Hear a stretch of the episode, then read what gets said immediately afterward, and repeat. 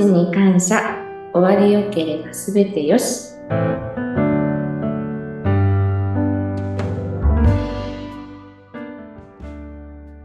えー、こんにちは、有限会社東美の上原裕二です。こんにちは、インタビュアーの山口智子です。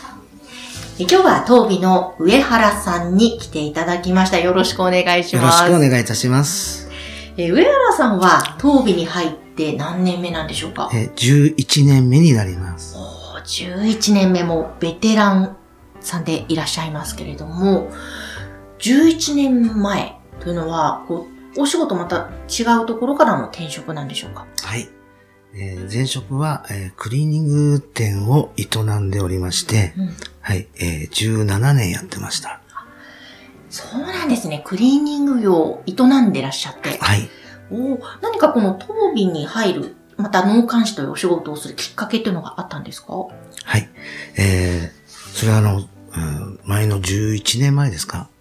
えー、東北の震災がありまして、うん、でその当時クリーニング業はいろんな量販店の中でクリーニングに出すという、うんえー、ものがだいぶ少なくなってきました。で、その中でどう生き残りを、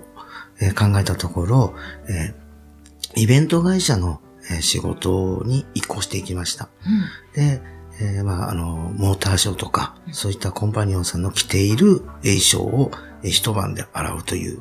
うん、仕事をして営んでたのですが、はい、東北の震災の時に、はい、えー、イベントが中止、自粛という形になりまして、うん、売り上げがガタンと落ち、えー、生活ができなくなり、うんえー、クリーニング店を畳んで、で、その後にちょっと一回、えー、家族を養っていかなくちゃいけないということで、えー、違う職業に一回就きました。うん、で、その中で仕事を探しているうちに、えー、東美という会社を、えー、スーパーマーケットのフリーペーパーで知り、でそこで応募をしたのが最初ですね。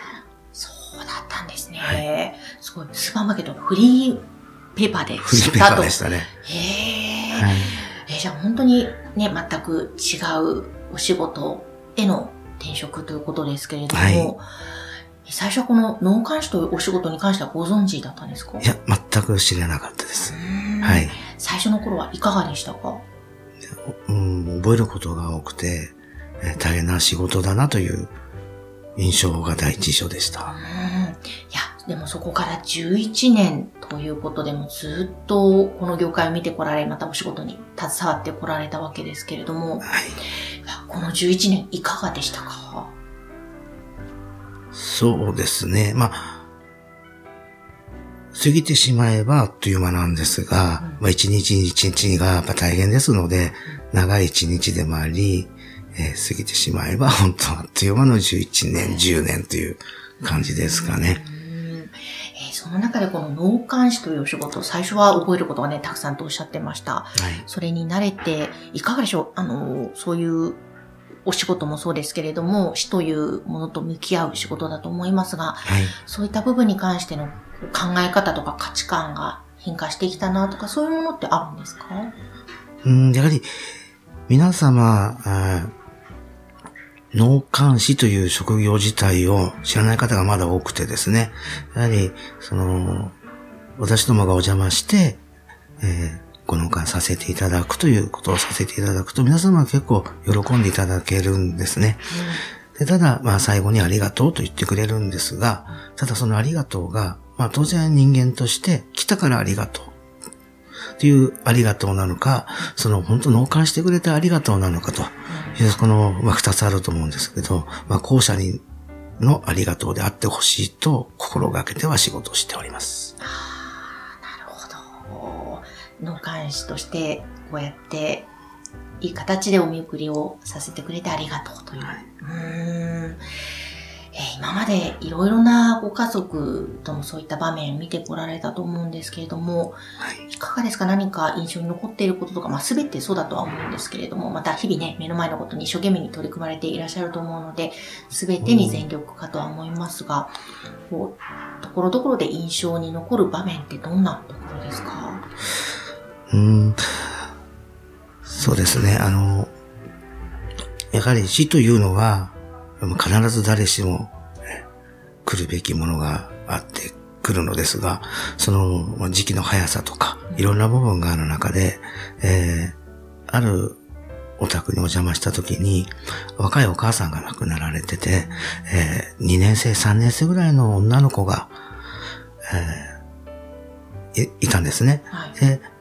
まあお化粧して納棺するまでお母さん綺麗だね綺麗だねってずっと喜んでたんですけれども、うん、ふっとその部屋から抜け出た時にですね、ちょっと後ろの洗面台の方ですごい泣いてるんです。ただ、その、そういった時にですね、やはり、うん、いいお母さんの顔でお別れできるように、えー、してあげなくちゃいけないなと思ったのと、ただその、まあ、こそ私の勝手な、あの、考えなんですが、ただその小学校何年生に対してはちょっときついね、場面なんだろうなと思いながら、えー、仕事をしてきました。うーん、うん、いやー、そうですよね。本当にいろいろなパターンのそういった場面直面されてこられたと思うんですけれども、はい、え上原さんご自身が例えばそういう死に関してとか、または自分がもし亡くなった場合、はい、さあどうしてほしいとか、そういうことで考えるようにもやはりなりましたか？うん。そうですね。実は私死ぬの怖くて。はい。はい。うんうん、えー、その部分に関しては、すごく考えると、夜も寝られなくなるぐらいな感じなので、はい、うん、まあ毎日毎日今、納棺して送っては来てるんですけれども、いざ自分でって考えたときに、ちょっとまだ想像がつかないというか、ええ、そうですよね。普段なかなかその自分の死って私も怖いですね、はい、向き合うって本当結構なハードルがありますけれども、でもこの番組を通してもこう一度しっかりと向き合って、または家族と最後について話しておくって大切なんだなっていうのも一つ思ったことで、うん、でもなかなかまだこう怖い部分もあるんですけれども、はい、本当に大きな大きなものですよね。そうですね、うん、本当亡くなった時にどうなってしまうんだろうという、そこがすごく不安ですね。いや本当ですよ、うん、全くわからないですもんね、はい、うん、いや本当にそれって誰しもが持つ大きな不安だとは思うんですけれども、でもこの仕事をやっていてよかったなと思う瞬間ってどんなところですか？そうですね。あの、やはり喜んでいただけるという部分がすごくやりがいにはなっております。うーん、はい。もちろん辛い場面ではあるけれども、そのさっきのお母様のことで言うと、生前のようないいお母さんのその表情で残してあげられた時に、と家族がちょっと緩むとかありがとうございますという言葉が出た時とかなんですかね。うん、そうですね。はい。上原さんにとってのお仕事の原動力みたいな部分っていうのは何かあるんですか？原動力ですか？はい。やはり最初はやはり、やっぱり家族もいたので、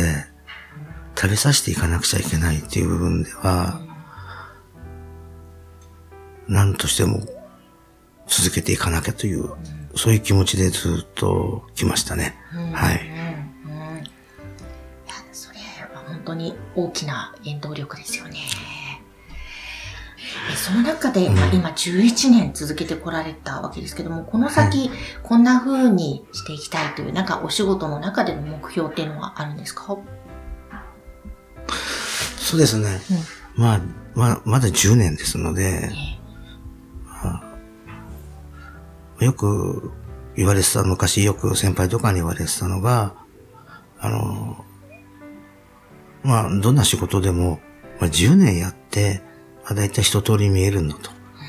で、それからだよっていうふうなことは言われてましたね。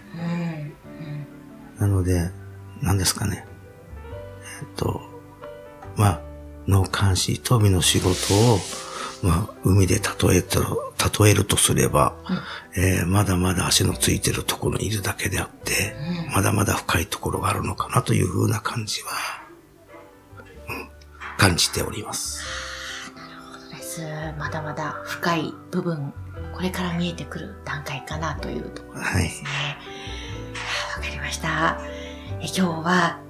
東美のお仕事をスタートされてじゅういちねんめになるという上原裕二さんをお迎えしてお話を伺いました。上原さん、今日はありがとうございました。ありがとうございました。